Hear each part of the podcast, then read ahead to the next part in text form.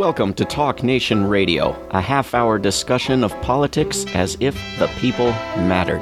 I'm David Swanson. It is my great privilege to welcome to Talk Nation Radio this week Shireen Al Adeimi.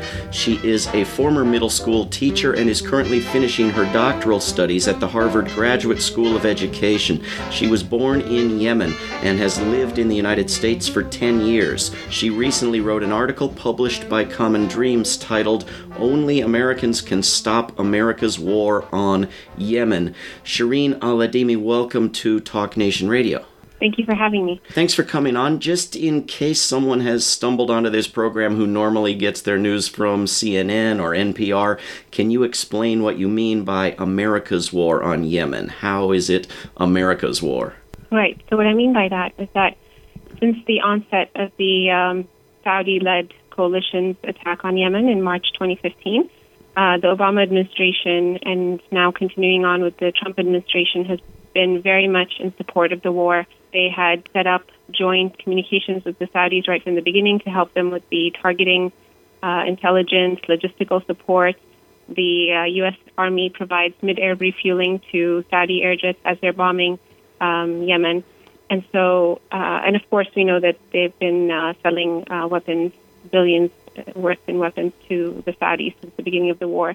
So the way Yemenis see this is that it's very much a war between Yemen and uh, a coalition of Saudi Arabia, the United States, and other countries. And this is a, bipartisan effort with presidents and Congress through two presidential administrations. Is is that part of why we hear so little about it? Do you think? It's one of the reasons why we don't hear as much about it. It's because um, you know Congress has not passed any measures that restrict our sales of weapons to the Saudis during this war, and you know the call for restricting weapons is also a bipartisan effort. So in the Senate, we have um, Senator Chris Murphy and Senator Rand Paul, a Republican, a Democrat, and a Republican, who have been calling for the U.S. to extricate itself from the war in Yemen because this is seen as uh, a war that supports potential war crimes committed by the Saudis in in Yemen, and the documentation is uh, plenty. It's, there's lots of evidence for potential war crimes. They have targeted, continuously targeted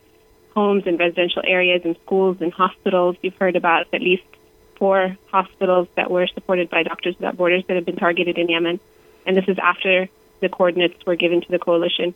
And so um, it's unfortunately something that both parties have supported since the onset. And um, even recently, when there was a measure in the House to try to address this issue, uh, it was um, was not successful in, in its original form. Um, and that's, again, largely to a bipartisan agreement on this war in Yemen.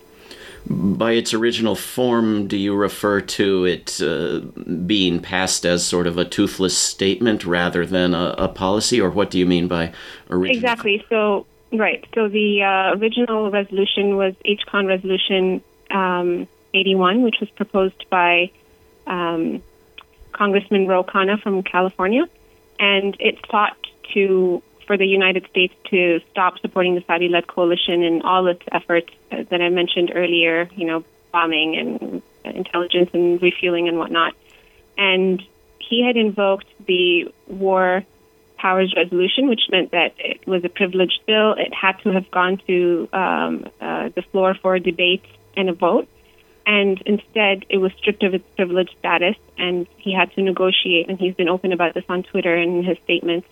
He had to negotiate a watered down version of that bill which was non-binding. It ended up passing in the house overwhelmingly but it contained several factual inaccuracies. It was basically Saudi talking points about the war and the purpose of the war uh, in Yemen and didn't really address US involvement it did acknowledge that the U.S. shouldn't be helping, uh, that this is not, that this is happening without congressional support, but it didn't really do anything to stop U.S. involvement in Yemen.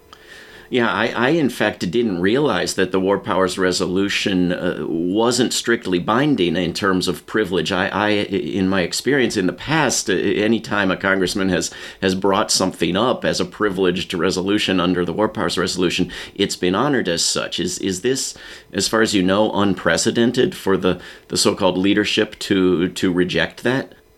I've been wondering the same. As far as I know, this is the only case I know of where this has been stripped of its status. It was supposed to go to debate within two weeks, and they stalled and stalled and stalled, and then finally they stripped it of its um, powers. Yeah, and and this congressman is still doing public events and pursuing this. Is there is there some chance of something else moving forward uh, anytime soon? Yes, he had expressed that he's still hopeful. Um, he right now there are 45 co-sponsors of that bill, mostly Democrats, but a few Republicans as well. Two of the original co-sponsors with him were Republicans, and so he's saying that if we have 100 co-sponsors, maybe this will have another chance in the House. But he's also hopeful that somebody like Bernie Sanders in the Senate would introduce legislation that would try to extricate the U.S. from Yemen. Uh, one would hope so. Uh, I know yeah. Senator Sanders is proposing uh, relief to uh, Puerto Rico and uh, and the Virgin Islands, I know a good place where that money could come from. Uh, but right. uh, we'll see. Uh, Shireen Al-Adeimi, what just to to to inform people who may not be hearing much in the U.S. media of what it is that's happening in Yemen, who who else is involved? Saudi Arabia and the United Arab Emirates as well. Yes. So actually, it's a multitude of Arab countries. Saudi Arabia and the United Arab Emirates are leading the the war. Um, they are receiving, like I said, support from the United States and the United Kingdom as well, logistical training, all of that. And um, part of the coalition also includes Morocco, Jordan, Egypt, uh, Qatar, until their spat with the Saudis was involved in the coalition, Bahrain, Kuwait, uh, essentially all of the Gulf countries except for Oman. Um, and um, and they're supported as well, I think, by France some logistical uh, training there. And then Djibouti and Somalia have made their airspaces and their bases available for the coalition. So it's very much um, um, multiple m- multiple countries are involved. Uh, are very heavily involved in one way or another. And and a lot of British weapons as well, and, and peace activists uh, demanding a, a, halt to that in the in the UK. Is that right? Yes. Yeah. Yes. British weapons, Canadian weapons, German weapons, Dutch weapons. Uh, pretty much everybody has sold weapons to the to the Saudis over the last two two years. So I, I understand the the profit motive uh, of the weapons dealers. What's the yes. what's the justification of all these Gulf countries and and the United States for this? So the United States has uh, a desire to maintain control in that region. Yemen is at a strategic location. There are uh, oil shipments that transferred through Bab el Mandeb, uh, the Strait of Mandeb over there. And um, it's in their interest to keep that under control. Uh, and I think with Saudi Arabia, Saudi Arabia has historically seen Yemen as its backyard. They've had an influence in Yemeni politics over the years, in Yemeni wars. And I think they panicked when the Houthis had taken over the capital in Sana'a in 2014, September 2014. And they thought this new, you know, uh, crown prince, the current crown prince at the time he was uh, newly appointed as, as defense minister. I think he thought that coming into Yemen and quashing that revolution or the coup uh, would be an easy task, that he could just come in and bomb, and then a few days later, I mean, uh, even the, the way they named this operation, they called it Operation Decisive Storm, and then a month later changed the name to Operation Restoring Hope. I mean, they're still bombing Yemen, and they're starving people to death. I don't know where the hope is in that. So it's a very naive approach. They thought that they could just come in and take control very quickly, but that didn't end up happening. So there's some interest there. People want to maintain their interest in the region, and uh, the changing political situation in Yemen was very concerning for those powers. The UAE might have other ambitions um, uh, in Yemen as well. There are reports that they are, you know, trying to. Um, there's a there's Socotra Island in the south of Yemen, and there are reports that the Emiratis might be interested in that island for tourism purposes and whatnot. So it's not really clear what their interests are, but they have been very heavily involved in Yemen. I, wonder if the if the naive belief in in easy victories and progress goes back even further. Um, I, I mean, what what role in creating this situation was played by the U.S. drone war on Yemen that that pre- then President Barack Obama famously called a big success. I mean, none of it is a success, and that is still happening in parallel, by the way, to the U.S. involvement in helping the Saudi coalition. So they are still trying to uh, drone certain areas and Obama famously, um, um, you know, ordered the drone attack on a U.S. citizen in Yemen without due process or anything like that. And so, of course, that has built resentment in Yemen. We see a lot of extremist groups who have uh, continued to expand. And ironically, you know, the Saudis and, and the U.S. says that they want to counter terrorism in Yemen, but um, their alliance has caused a lot of uh, groups to expand over the last couple of years. ISIS and Al Qaeda in Yemen is very much in control in various areas in the south where, you know, they claim are under coalition control, but really they have a lot of terrorist groups controlling those areas. And the mistake the U.S. did was that, I mean, there's evidence that the Saudi led coalition had partnered up with Al Qaeda at times to counter the Houthis, but then when they t- took over those areas, you know, now they have Al Qaeda to reckon with. And so in Yemen, they're just seen as all part of the same group, whether it's Saudi or Al Qaeda or ISIS, they're all seen as uh, part of the same group.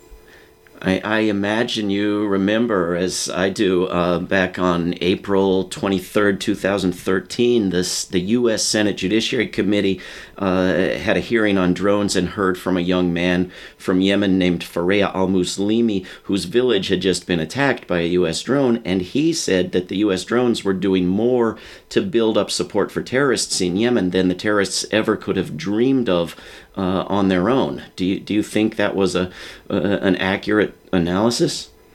It's free publicity, right? Uh, people are getting attacked and they're not quite sure why they're getting attacked. And, um, and so, I mean, I'm not sure that marginalization always leads to um, affiliation with terrorist organizations, but um, it definitely does not do anything to curb terrorism and terrorist acts in Yemen when they see uh, that people are committing injustice to their communities and to their areas in the name of fighting injustice. And so there's a lot of resentment built in, in parts of Yemen because of these drone wars. And, and just quickly, when you mentioned a, a, U.S. citizen being targeted, I think maybe more significant is a is a child being targeted. If you're referring to Abdul, Abdul Rahman Al Awlaki, um, is that the is that the drone strike you are referring to? Right, right. So his 16 or 14 year old child, I can't remember now, um, was targeted a week after he was targeted. And um, actually, in January of this year, Trump had ordered another attack in Yemen as part of this countering terrorism. And Awlaqi's daughter, who's I think uh, eight years old, she was also killed in that attack. And so, right the, the little sister of, of Abdul Rahman, the daughter, of daughter of, right. of Anwar. Yeah. Um, and, and, and so, what is the state of affairs in Yemen now? What is the status of famine and disease and, and death? So, it's, um, it's unprecedented. It's what the UN calls, um, you know, the worst humanitarian crisis on earth right now. And it's because not only has the U.S., along with Saudi Arabia and Emirates and all those countries, not only have they been bombing Yemen, but they've been controlling all of Yemen's land, air, and sea borders. Um, and so, and they've heavily restricted aid and trade. Yemen used to import 90% of its food prior to the war, and right now aid is just trickling in. Um, and people are not able to afford the rising food prices because of the limited supplies, uh, as well as not being paid for over a year. Anybody who's worked in the government sector has not been paid for over a year now.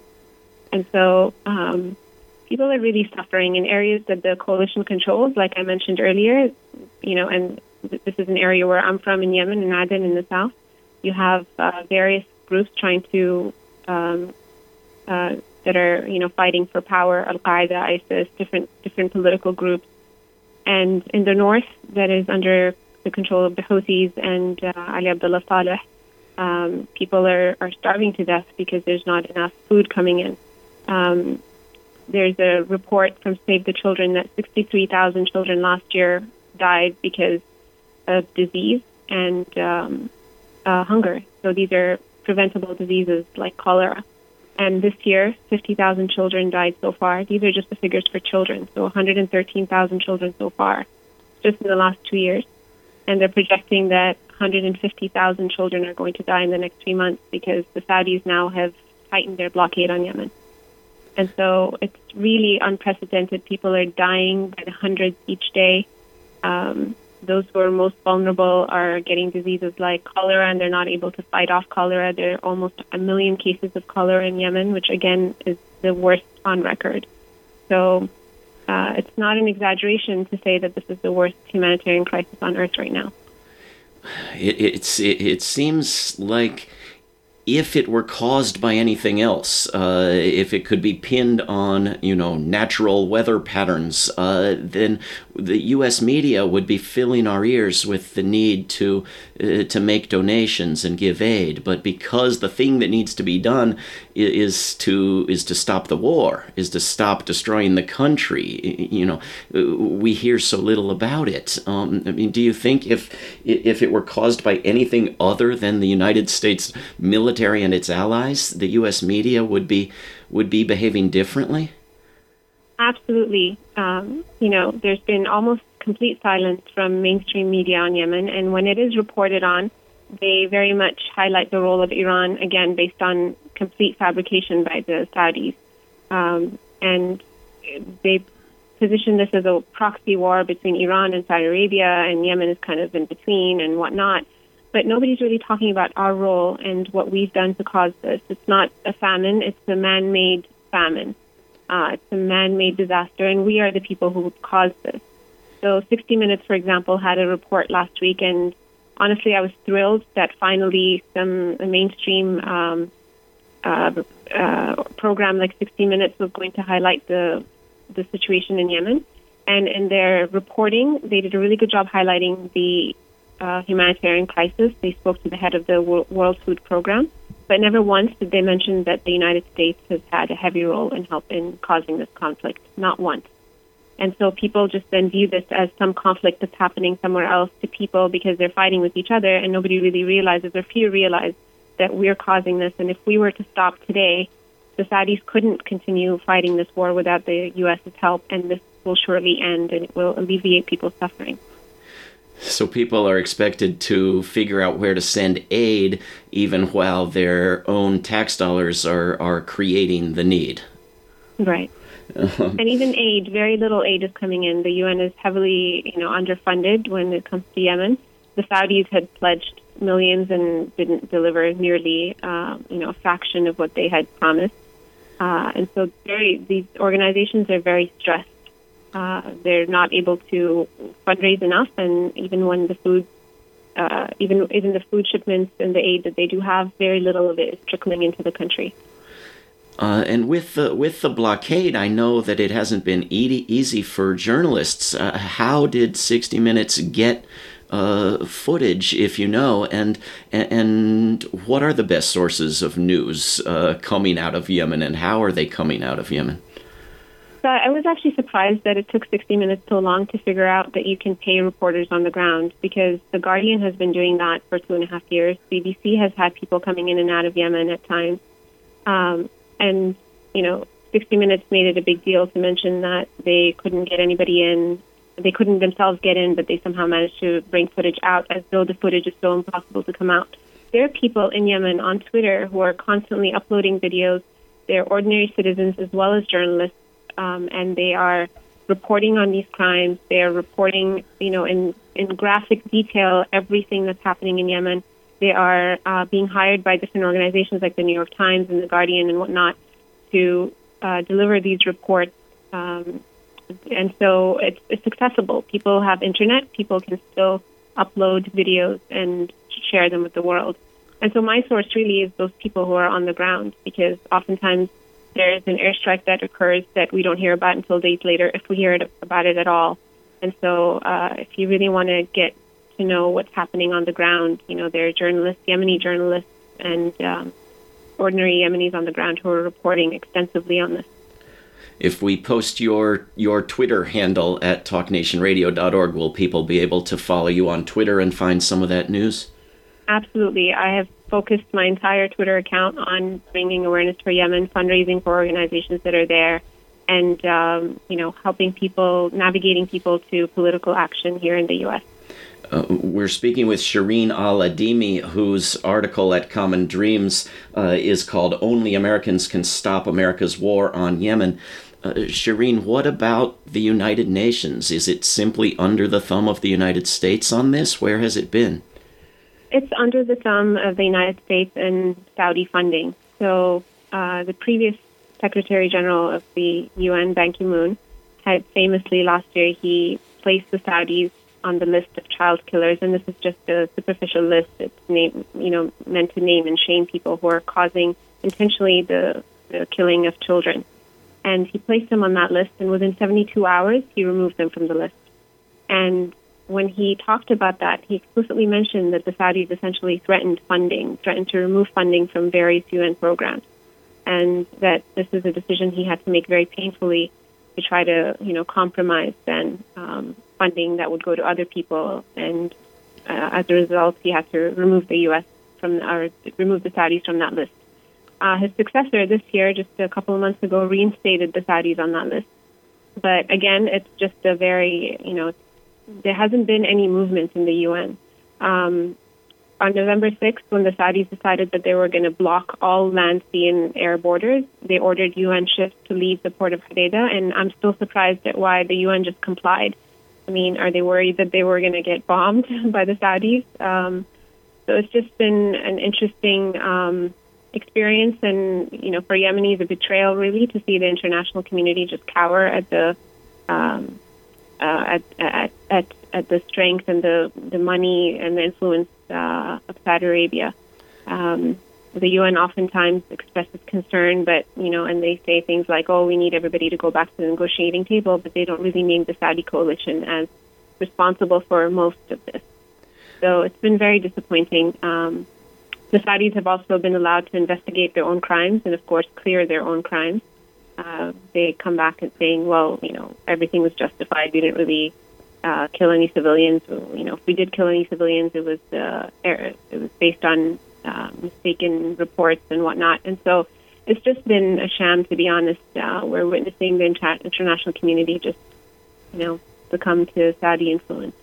It seems like the UN adopting the sort of big Western human rights group's perspective and ignoring its own charter to look at the details of the wars, uh, whereas the UN charter uh, bans war itself. I, I, mean, back in that uh, that same hearing on drones in 2013, uh, you had a law professor, Rosa Brooks, claiming that the drone strikes were either murder or perfectly okay if they were part of a war, but never mm-hmm. explaining what would make a war legal. Uh, and nowadays, I, I, hear from all kinds of people that war in Yemen is legal because the exiled uh, former leader of Yemen, who uh, other reports say Saudi Arabia is for preventing from returning to Yemen, right. Uh, has legalized the war by asking foreign countries to bomb his own country. What, what's a, what's a Yemeni perspective on the legality of this? So, no Yemeni or very few Yemenis actually accept Hadi's uh, legitimacy as a president. He is unwanted. There is a report last week that if you were to, if you were allowed to go to Yemen, he'd probably be killed. Uh, in the last couple of years, he hasn't even been able to stay in Yemen for more than a week, and oftentimes he's offshore when he's there. So this isn't a person that anybody sees as legitimate in Yemen. Uh, besides that, his term had expired. It expired you know, long before he asked for an, for an intervention, interventionist to attack Yemen. And so the idea that there um, that this is legal because he had asked for it is very problematic. Nobody sees him as a legitimate leader in Yemen. Uh, under the um, the deal, the UN resolution, his term had already expired, and he himself had resigned at some point in Yemen before fleeing. And so it's just a complete um, uh, misinformation to say that this is legal because he because a, a legitimate president had called for war. Yeah, I, I, I mean, if if Americans impeached and removed Trump and he fled to some billionaire's island and uh, asked foreign nations to bomb the United States, it's hard to picture people in the United States deeming that legal and legitimate, isn't right. it? That's a really good analogy. He's unwanted. Um, he will have no place in Yemen's future, and uh, he's being shoved down everybody's throats in Yemen, so to speak. Uh, uh, uh, another sort of legal question is is what we're dealing with here genocide? You know, I've avoided using the term for a long time, um, but recently with this a new blockade, which now they're saying they're slowly lifting. But again, that's very uh, it's another PR move by the Saudis to try to appear like they're, um, you know, responding to international pressure. But the this latest uh, blockade that's essentially depriving people of basic food, you know, medicine, vaccines, and children are starving to death. One child is dying every 10 minutes at least. Uh, I don't know what to call that other than genocide. They're trying to use starvation as an act of war. Uh, the Saudis realize that even with all of the support of the various countries that are part of the coalition and those that, who have been advising them, they've not been able to control over a small country to their south who has who doesn't even have a proper, you know, doesn't even have control over its airspace uh, or an air force to to counter their attacks. They haven't been able to control them. And so, and they've admitted that they're using starvation as a tactic. Of course, they say that they're trying to starve out Houthis. Uh, in fact, they're starving, they're starving all of Yemen. And so, I don't know what to call that other than genocide. They're trying to kill everybody in Yemen by preventing food and water. There's, you know, countries are cities have run out. Seven cities in Yemen have run out of water because they've run out of fuel to pump the clean water. And so, um, uh, I've, I've begun using that term now because I feel like it's what the Saudis are actually accomplishing in Yemen.